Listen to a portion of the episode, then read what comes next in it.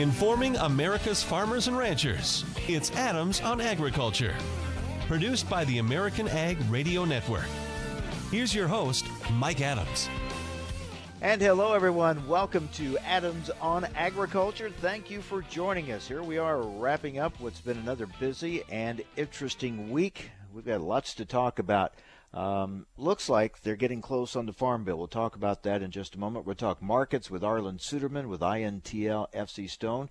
We'll talk with Nathan Fields with the National Corn Growers Association. They're going to work with an environmental group that's not always been uh, considered a friend of agriculture. We'll talk about that alliance. We're also going to take a look at uh, some animal protein. Uh, outlook for the coming year. We'll talk with Don Close with Rabo AgriFinance.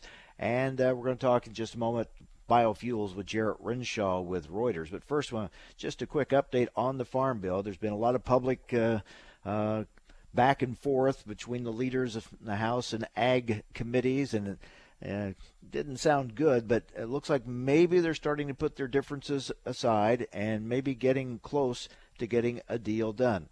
Uh, House and Senate Ag leaders yesterday uh, both saying that they're close to reaching a deal. The nutrition title that they're working on, of course, is one of the big uh, stumbling blocks here.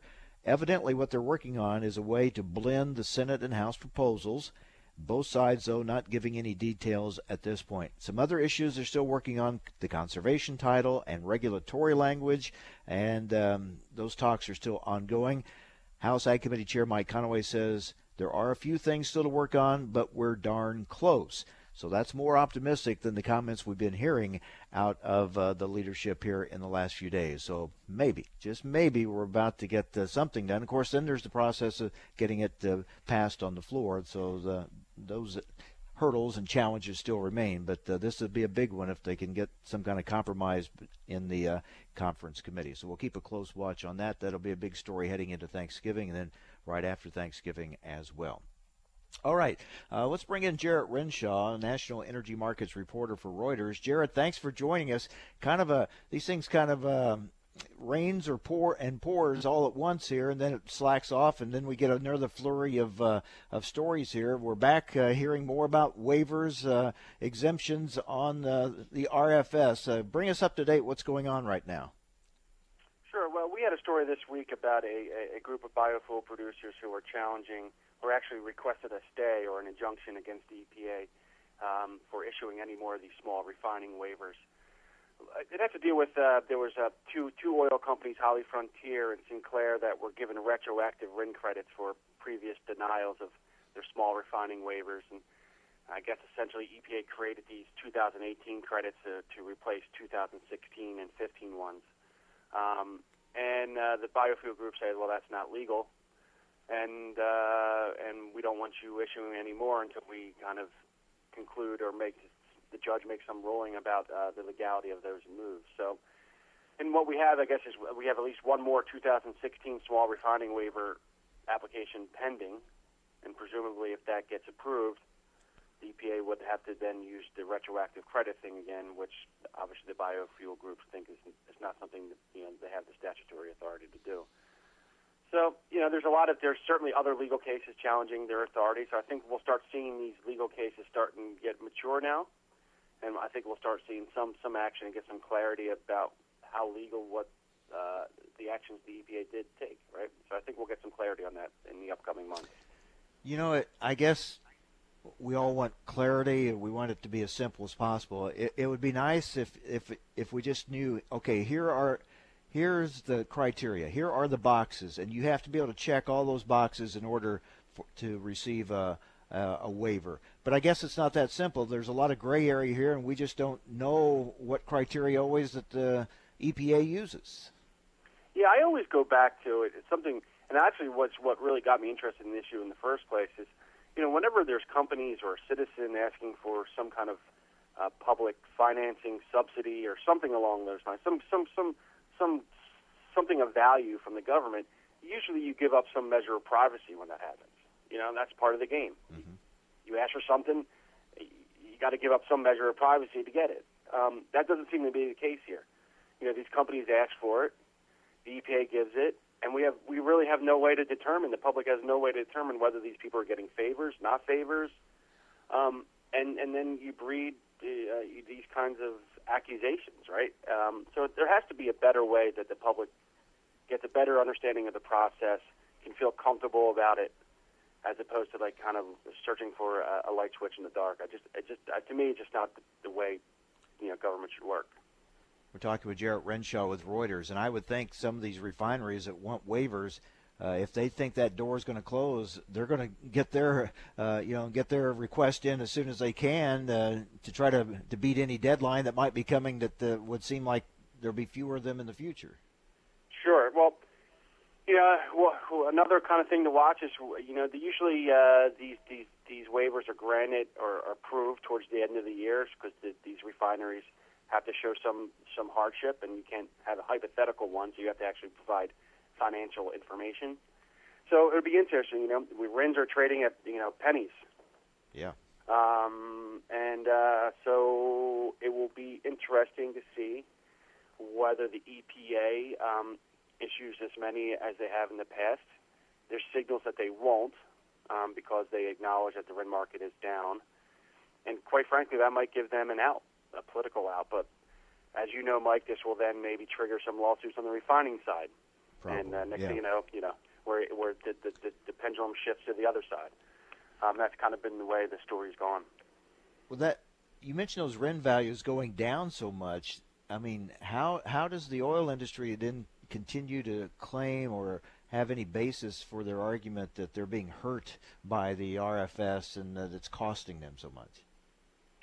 Well, it's certainly you've heard less and less of that this year. I think the the most I heard when I talked to industry folks is that they want to you know they want to preserve the small refining hardship program at any cost, right? Because you know, that's a proxy for them for getting low RIN prices. So um, the preservation of that program, even if you don't have any skin in the game, like a Valero who doesn't have any refineries that that that qualify because of their size, meaning any individual refineries that qualify. Um, they've spent a lot of resources and uh, to to make sure that the program is preserved because ultimately it drives down the cost of RIN prices. So, you know, I, so I think it's kind of shifted. At least the rhetoric has shifted to not you know not we're getting killed or we may be getting killed if RIN prices go up to like you know let's use this uh, let's use this small refining program. Let's preserve this because we think you know whatever they've used multiple arguments, but um, it's in their best interest, financial interest, to make sure that as many hardship waivers get granted as possible, even even when none of them, none of their refineries qualify. And meanwhile, we wait now for those RVO numbers for 2019. Sure. Yeah, I, I don't think there's going to be any surprises. Most the most people I talk to um, expect pretty much, you know, the same um, uh, as the as the proposal earlier this year. You know, we have a pretty staggered calendar here. We got the RVOs later this month again, we could be surprised. I don't. I'm not anticipating any surprises. I think what what what we've already seen is what we'll get. Um, then we got the reset in January, which you know this could be chock full of surprises, and then we have the E15 roll, rolls out in February. So I think we have uh, you know some things to watch on the calendar coming up. All right, we'll keep a close watch on them and talk talk with you about them and watch for your reporting. Thanks, Jarrett. Thank you much. All right, Mike. Take it easy. Jarrett Renshaw, National Energy Markets Reporter for Reuters. Up next, the Global Animal Protein 2019 Outlook. Still growth in global animal protein, but it is slowing. We'll talk about those numbers next on AOA. Thanks for listening to Adams on Agriculture from the American Ag Network. We're excited to explore the topics that make a difference to agriculture the Farm Bill, immigration reform, reducing regulations, trade, new technology, as well as infrastructure and health care. Through the year, Adams on Agriculture will originate on location from several major national meetings and events. Subscribe to the show's podcast at AmericanAgNetwork.com. Thanks for listening to Adams on Agriculture from the American Ag Network. A powerful threat calls for a greater response. When there's a battle, bring strength. When there's a problem, seek answers. When there is doubt, give hope. Not tomorrow. Not in a few years. But right now. Some battles must be faced together. Cancer fighters stand up to cancer every day. And you can be part of this battle too. Visit standuptocancer.org to learn more. Together, we can save lives. It's not just storing grain, it's storing quality. At FS, quality isn't just a promise, it's a statement. Our grain systems experts stay focused on what's ahead by providing state of the art grain systems that protect grain quality in the bin, along with larger capacity bins that keep us moving forward. We're always looking for ways to optimize operations and ensure our customers are ready for what's next. So visit fssystem.com and let's get you headed towards your next success. FS, bringing you what's next. I'm here to tell you that your options for getting out of debt have never been better. How do I know?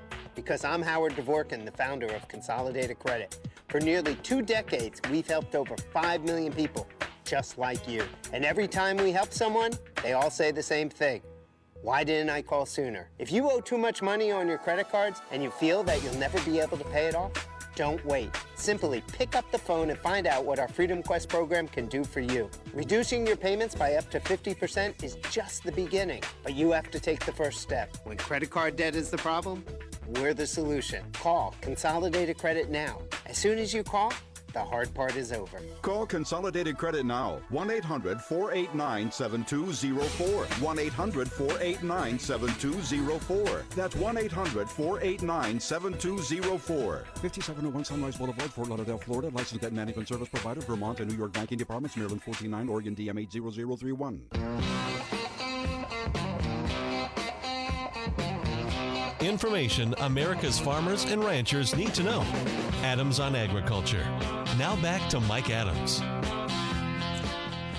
And welcome back to Adams on Agriculture as we um, wrap up the week looking at the trade situation. There are new numbers that indicate that the tariffs that are still in place are really uh, impacting two big markets for U.S. pork producers. American pork exports to Mexico have dropped 10% in September when compared with September of a year ago.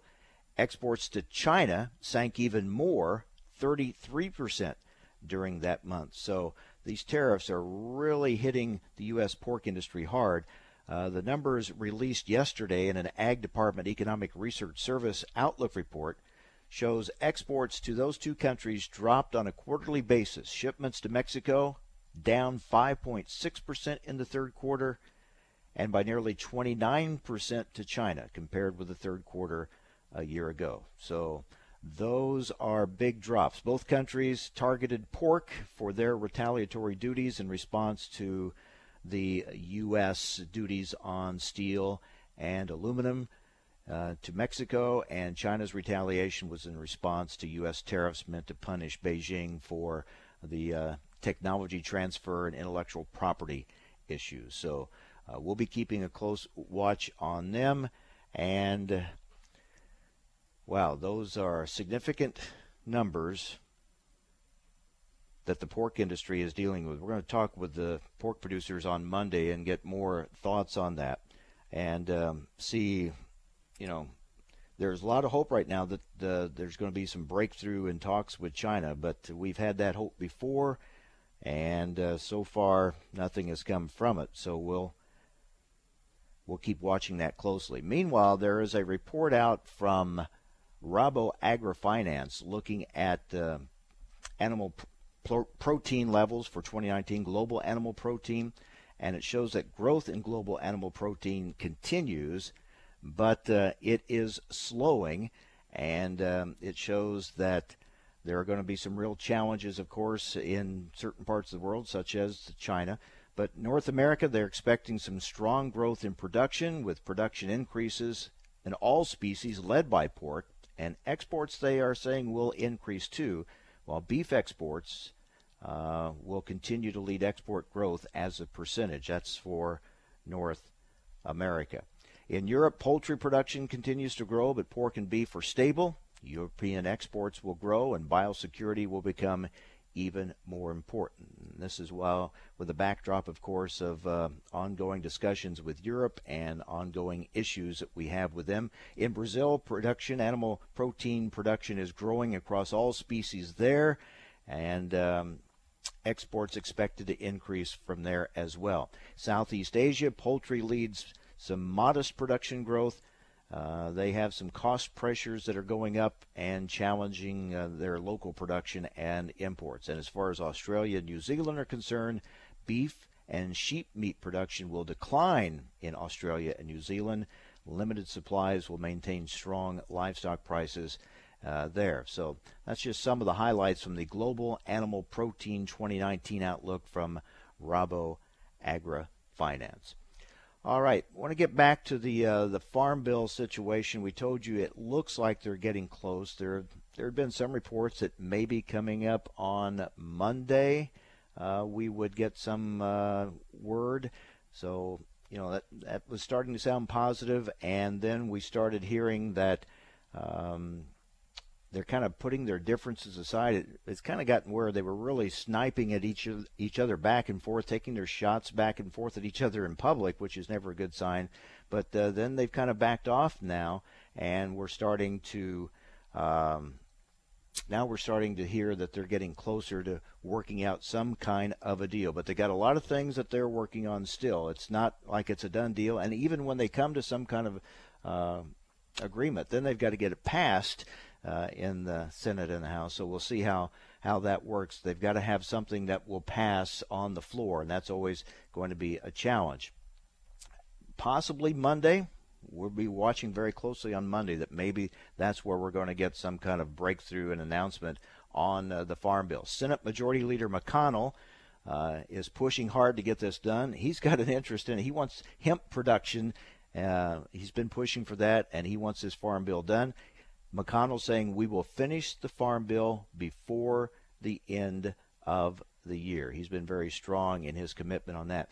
Now, we've talked about how short a window they have here. There are just 12 joint legislative days left in this lame duck session. So that's not very much time, although they could add some more to that schedule if they choose to do so. But when you've got the farm bill to take care of, you got the, spending issues to take care of, and some other big items that they still have to address, it eats up that time and eats up uh, that calendar very, very quickly.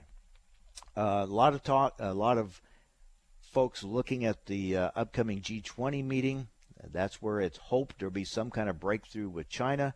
Um, remains to be seen if indeed that will happen, and if so, even how significant will be. We talked yesterday with Jim McCormick with Allendale, just even some sign of a uh, a, a, ceasefire, a truce would uh, be seen as a positive at this point. So we're waiting to see what will come from that. So all these issues are kind of swirling here as we go into uh, Thanksgiving week next week, and we've got a lot to uh, kind of sort through before the end of the year. Okay, some other issues that are coming up. It's kind of interesting to see how the um, agriculture and the environmental communities seemingly are taking steps now to maybe work together instead of having such an adversarial relationship, and to the point where we're seeing groups like the National Corn Growers uh, going to work with the Environmental Defense Fund. Uh, that group, and that's uh, something we're going to be talking about here in this next segment. Um, sustainability is such a huge issue. And instead of fighting with each other, perhaps we're seeing signs of uh, groups working together. And we're going to talk about that coming up next with the National Corn Growers Association. This is uh, pretty significant, really, when you see two groups that have really, you know, uh, the Environmental Defense Fund is not ever been considered, I don't think, a, friend of agriculture. Now, the National Corn Growers and the Environmental Defense Fund. This is being called a first of its kind partnership. They're going to join forces to help farmers and rural communities meet the challenge of protecting the environment while maximizing productivity and profit. Looking forward to talking coming up next with Nathan Fields. He's the National Corn Growers Association Vice President of Production and Sustainability. How can these two groups work together to do that? Because it seems like that those two things have been um, where we've butted heads. Uh, agriculture obviously wants to protect the environment, no doubt about that, but also wanting to be able to keep productivity growing and profit, of course, uh, to keep uh, farmers in business. And a lot of times, these environmental groups say that uh, that's where the rub comes. That uh, in the effort to get productivity and profit, that actually agriculture is um, not protecting the environment. That, of course, is something that uh, agriculture strongly disagrees about. So, uh, how do they put those kind of differences aside and work together? We're going to find out coming up here in just a little bit. Then, also, we want to talk some markets uh, going into the uh, holiday week next week. Uh, Arlan Suderman with INTL FC Stone will be joining us as well. Speaking of the uh, corn growers, just want to mention the next Tuesday I will be in Normal, Illinois uh, for the Illinois Corn Growers annual meeting and uh, be talking with a number of uh, ag leaders there, including uh, uh, in, scheduled to be in attendance as the president of the National Corn Growers Association. So we're going to have a chance to talk about some of those issues with them as well. A couple of other notes uh, as we head into this holiday weekend again, or the holiday week next week. And wow, I still have trouble. How about you? Still have trouble getting my head around the fact that next week is Thanksgiving. Although here in Illinois, where I'm at, we had a heavy wet snow yesterday. That kind of got me thinking more about holidays and uh, even more of a Christmas feel yesterday. So uh, it's that time for sure. Um, so we'll be watching um, the what the House and Ag Committee conferees come up with a some kind of a, a compromise on the SNAP issue. And there's some research out right now showing that as many as 1.1 million, 1.1 million households will see a cut in their SNAP benefit levels under the House Farm Bill. But that analysis also found that the benefits would go up for roughly a fifth of SNAP households. That would be 4 million households. So, um, kind of interesting. How are they going to massage those numbers and, and come up with something in the middle that House Republicans will vote for and that President Trump will be happy enough with to sign off on, that remains to be seen. All right, so those are the issues at hand. Coming up next, agriculture and environmental groups working together, adversaries putting differences aside to work together. National Corn Growers will be working with the uh, Environmental Defense Fund. We're going to find out how that's going to go and what they hope to be able to accomplish. That's next here on AOA Adams on Agriculture.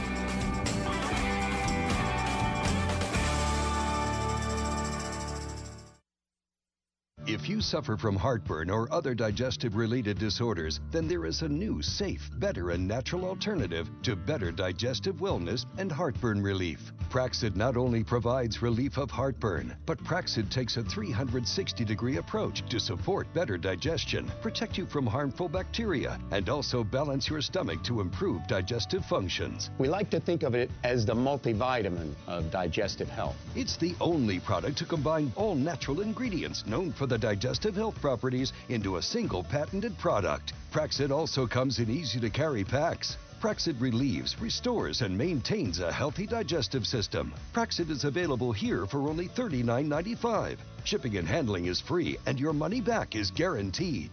To take advantage of this special radio offer, call now 1 800 829 5705. That's 1 800 829 5705. Again, 1 800 829 5705.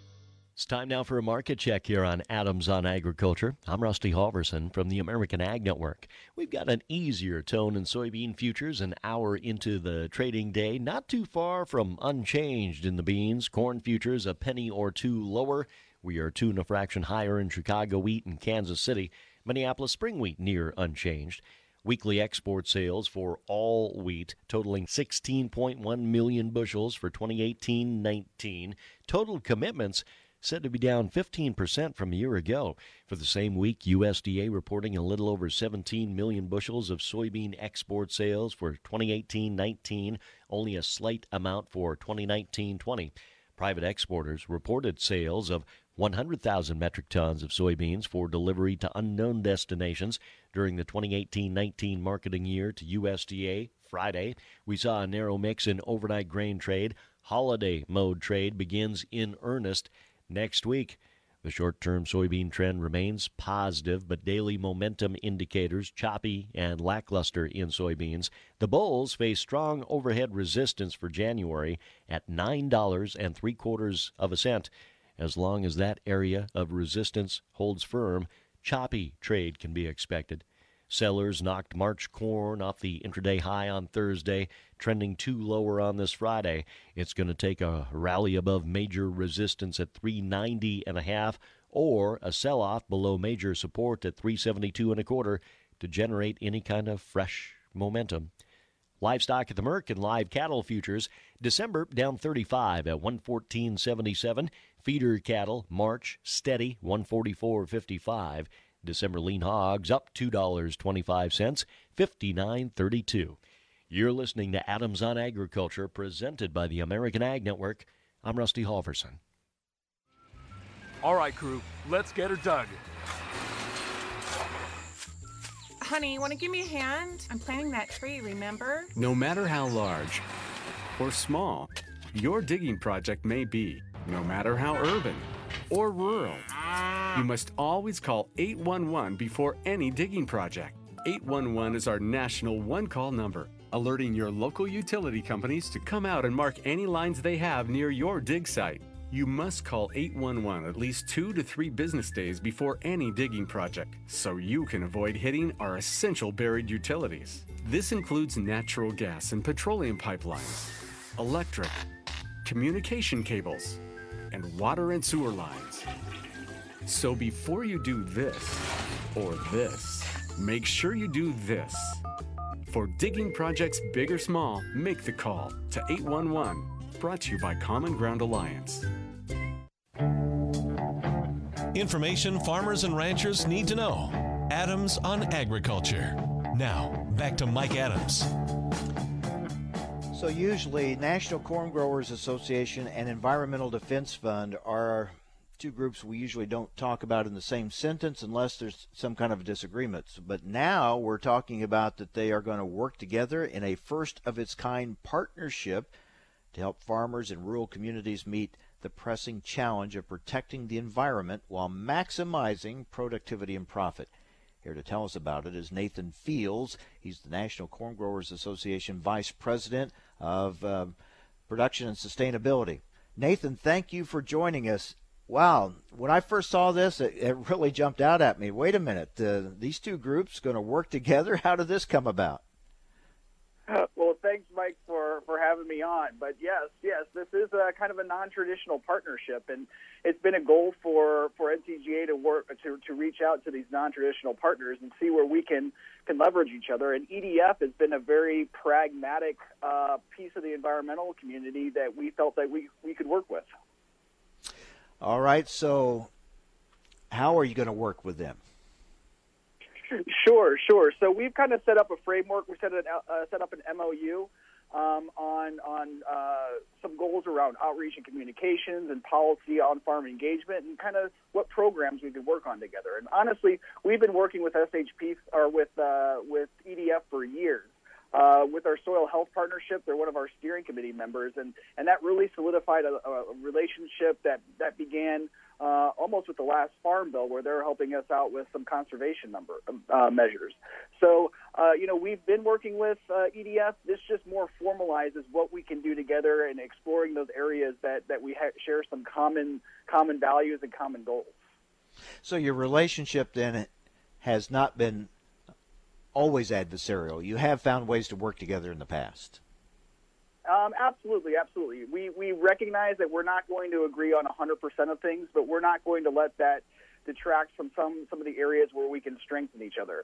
Uh, you know, we we do have some active dialogue going on about the monarch butterfly uh, ensuring that that does uh, not get listed under the Endangered Species Act. But then, you know, we're looking at how those programs what programs we can support together and how we can work with fish and wildlife as, as a group, you know, uh, an ag association and an environmental association on how we can work through you know monarch populations and things like that. So that's kind of a good example of where we can leverage each other's uh, assets.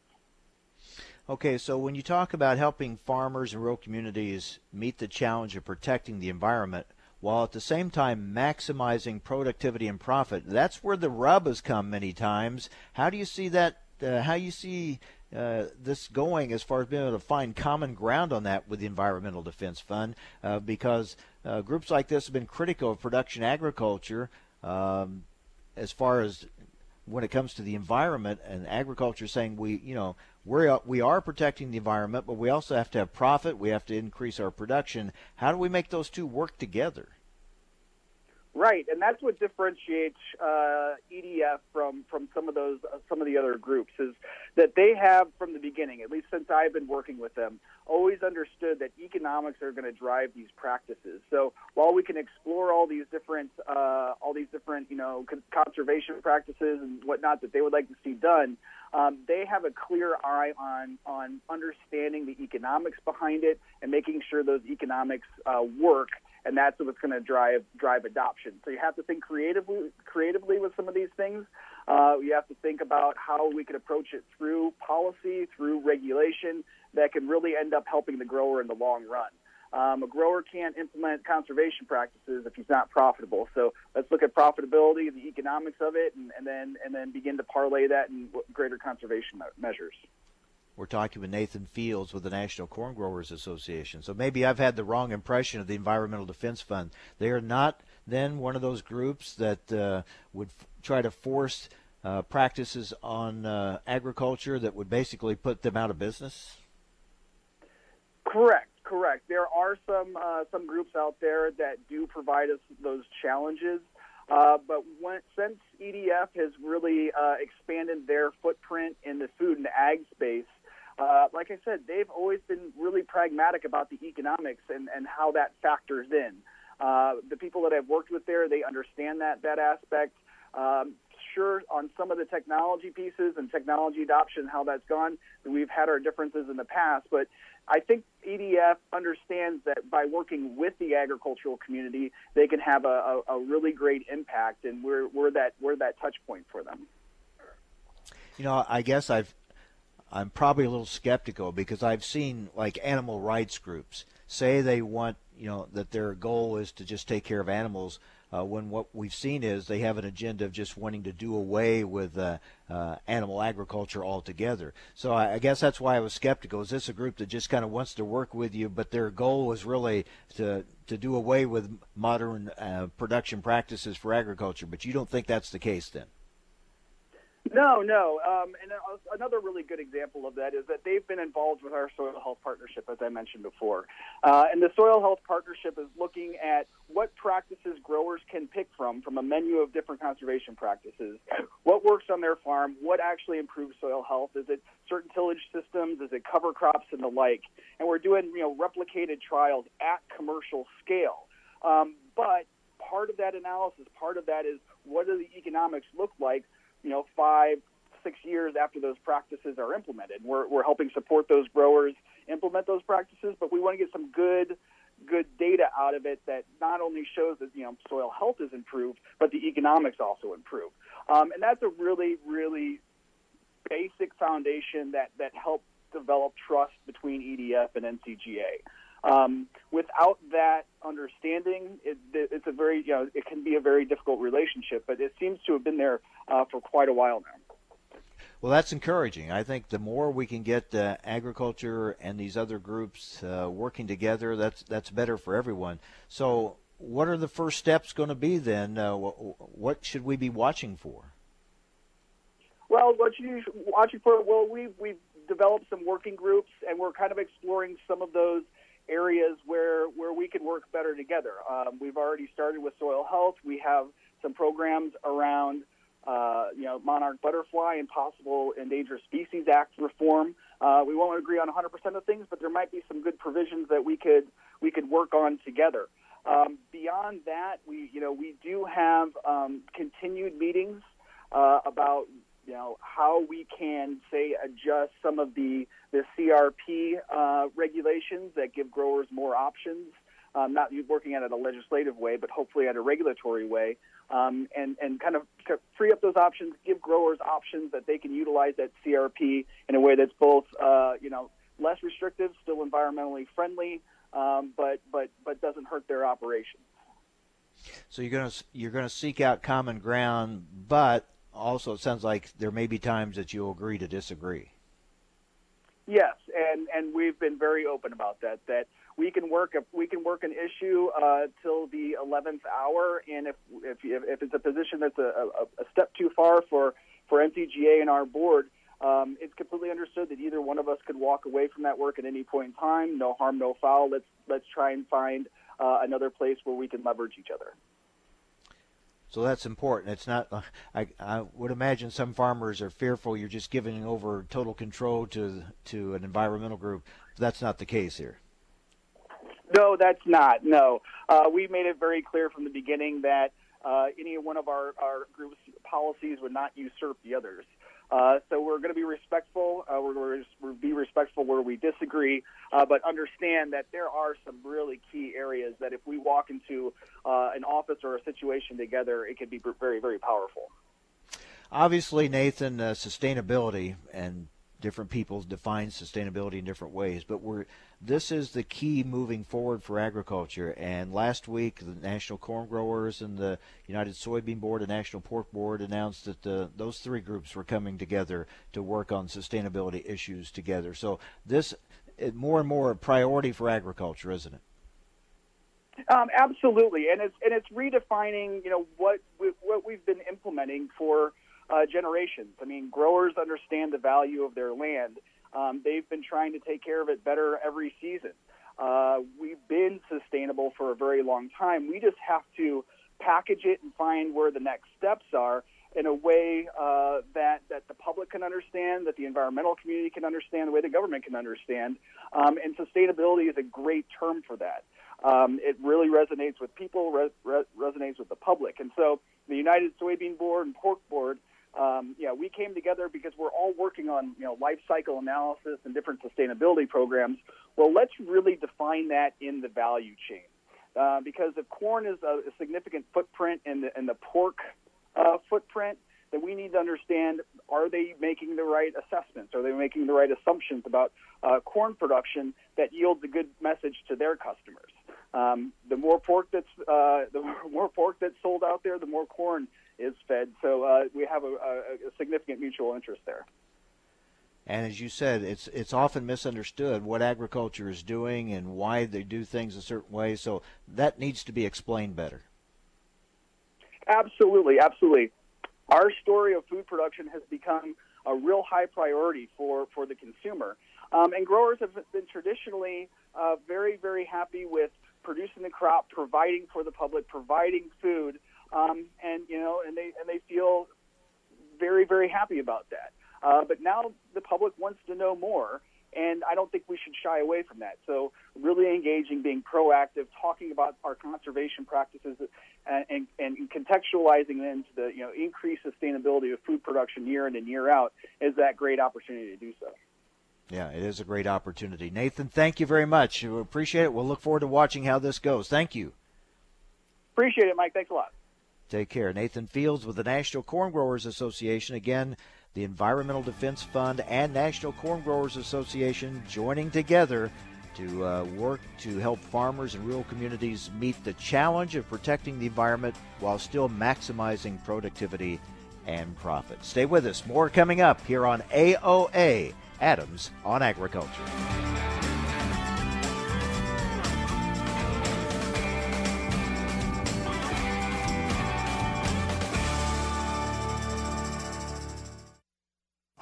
Right, guys, we're ready for our Four Seasons sunroom, and Daddy's gonna get a rec room with refreshments. Oh no, we'll be sleeping under the stars. Mom, what about the one with, you know, the fun?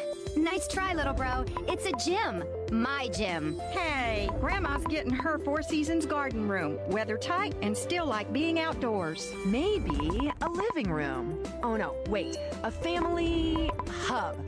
Yeah.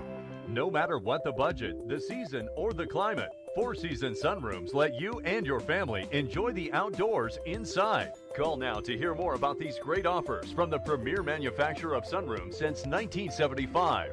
More reasons for four seasons now. To find out more, call toll free 800 988 4477. That's 800 988 4477. Call 800 988 4477 today.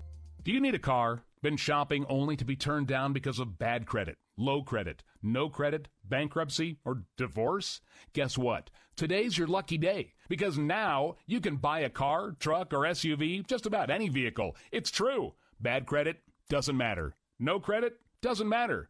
Bankruptcy or divorce, it just doesn't matter. As a matter of fact, your job is your ticket to your new vehicle. We're Auto Credit Express, and we've helped thousands of people just like you.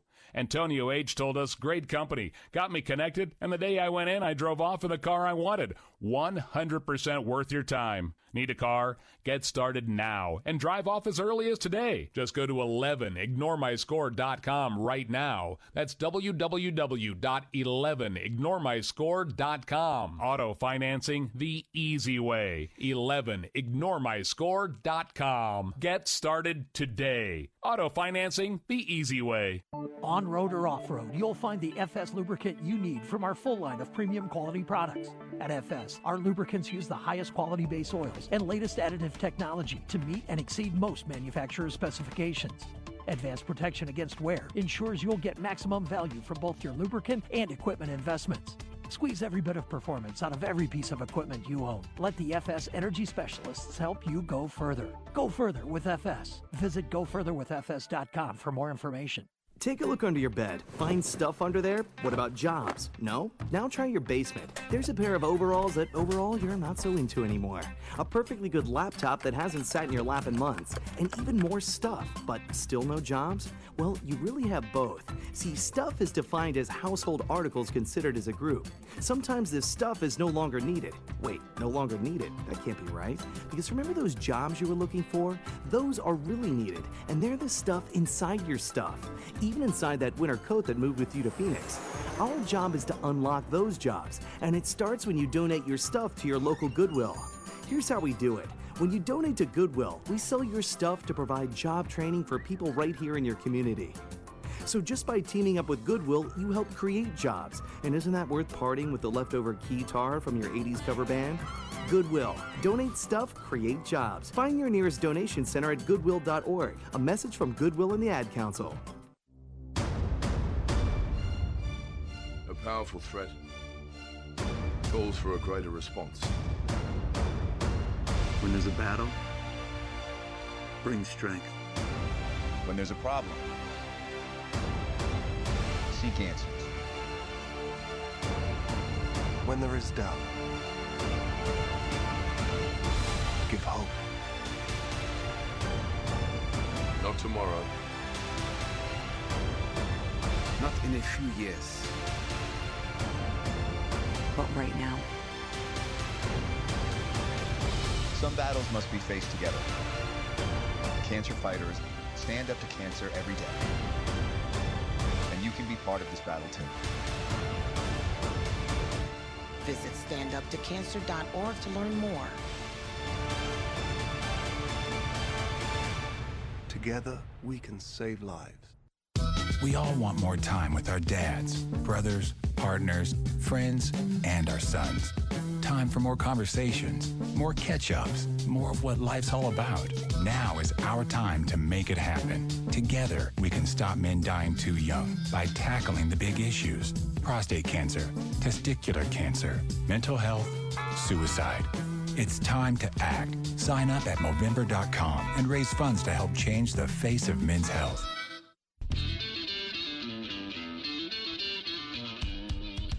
Information America's farmers and ranchers need to know.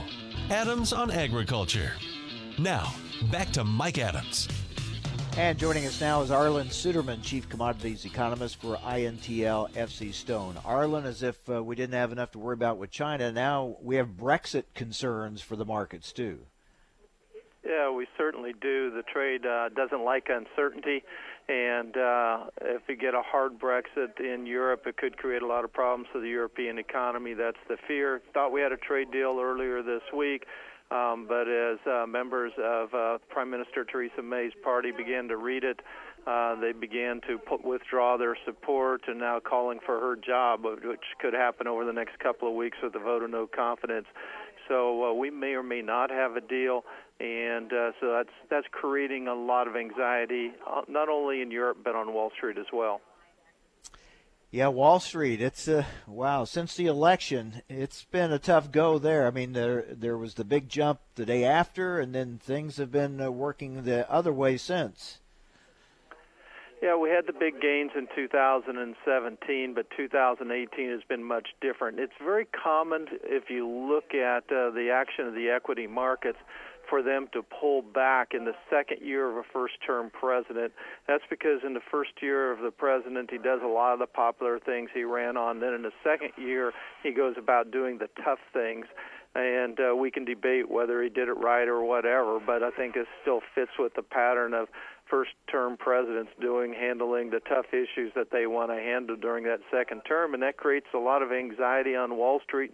So it's very normal to have a lot of volatility in that second year. And typically as you get into third year they start thinking about their reelection campaign and they start easing back on some of those things and you start getting some uh, more optimism return. So I think everyone in the equities and the commodities would like to see something like that of course, that's the way it's happened uh, historically. Uh, that's kind of been the playbook. We we've got a president now, obviously, that uh, has a different playbook, right? Uh, or some would argue whether he has a playbook. I think he probably does have a playbook, but it, it's a mystery to a lot of people, and he certainly is out of the box of a typical politician. So I think anyone who tries to uh, say what he's going to do maybe better be cautious because only he knows. Yeah, we he, we don't know if he has a playbook or not. We know he has a Twitter account, for better or for worse. he has a Twitter account. All right, let's look at China. I, I just I'm concerned. I mean, you know, the G20 meeting's coming up, and there's so much hope that uh, something's going to get worked out between us and China. Wow, there's a lot of uh, uh, anticipation there, and I just wonder if if uh, it's realistic or not to think something all of a sudden magically is going to happen in that meeting. I mean, there's so many differences that would seem to be big long-term issues. Uh, what can we realistically, you think, uh, hope for in these meetings? Well, I, I remain skeptical of whether we're going to see it because we could have had a trade deal if it was just about narrowing the trade gap. We could have had a trade deal back in May, but this is about much more. There was a high level meeting scheduled for earlier this month where trade was expected to be the primary topic of conversation, and instead, much of it turned out to be about the South China Sea. and the United States, uh, demanding that China withdraw some of its uh, air air missile defense systems and stuff from disputed areas of South China Sea that international courts have deemed as international waters, but China is trying to claim for its own. These are major shipping lanes, international shipping lanes. So things like that have really become significant in these trade talks. And so China sees economic superiority and military superiority as one and the same, and it has indicated that it wants to be economically superior. And so I think President Trump gets that. Um, I don't know whether uh, America does or not as a whole. Um, and uh, whether this is the right way or not, I don't know. I'm not smart enough to know that. But uh, that what that does tell me, though, if President Trump is on that line of thinking, then he's in which he appears to be, then I don't think he's going to accept a deal unless it means significant systemic reforms in how China behaves in the South China Sea and elsewhere, and that includes North Korea as well. And I'm not sure China is hurting bad enough yet to make that kind of concessions to a president that they know is going to face another election in two years. We tend to get tunnel vision and, see it basically as a soybean issue, uh, but it's much, much more than that. But speaking of soybeans, we've seen a little strength in soybean prices in recent days. What do you see happening there as we head into the holiday? Well, first we've got a lot of young fund managers who don't remember four and five dollar soybeans, so they they see these soybean prices as being awfully cheap, and the farmers are saying, yes, they are. They are cheap. And I understand that. When you look at the fundamentals, though, the fundamentals of supply and demand, and they really argue for much cheaper soybeans than what we currently have. That doesn't mean that the market has to go down to that level, but the market does have a job of making sure that we reduce soybean acres this, this next spring. Right now, all of that is pretty much on hold, waiting to see if we get a trade deal, and that's pretty much propping up the board right now.